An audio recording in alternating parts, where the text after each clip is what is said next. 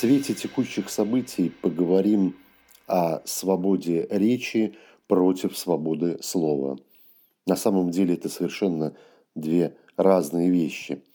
В первой поправке Конституции Соединенных Штатов, на которую так часто ссылаются любители говорить о свободе слова, написано дословно freedom of speech, то есть свобода высказываний, свобода разговоров, а не свобода слова. Говорить и использовать слова – это разное. Слово бывает печатным, слово бывает иллюстративным, картинкой, шрифтом, слоганом. Не всегда слово – это высказывание, а высказывание не всегда, далеко не всегда становится словом. Пожалуйста, Говорите, кому хотите и что хотите. Разговор между собой – это базовое для социальной жизни. Именно человек стал человеком, когда научился говорить между персонами, между индивидуальностями. Но разговор, словесный разговор, привязан к личности. А вот слово уже лишает личность смысла оно может распространяться без личности. Примеры истории.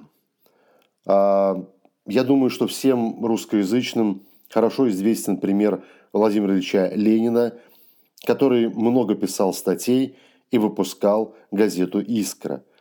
Это яркий пример, когда слово было оторвано от разговора. По свидетельствам очевидцев его друзей. Сам он говорил, может быть, и жарко, эмоционально, но картавил, произносил некоторые слова неправильно, неверно расставлял ударения, однако в своей письменной речи, в своих словах он был превосходен. Гитлер основал систему выборов, основанную на радио. Он говорил из динамиков по всей Германии одновременно – его речь была оторвана от слова, которое распространялось по электромагнитным полям. Россия и телевидение. Телевидение выбрало российских президентов. А секретари, которые были до того коммунистической партии, выбирались все-таки больше газетами.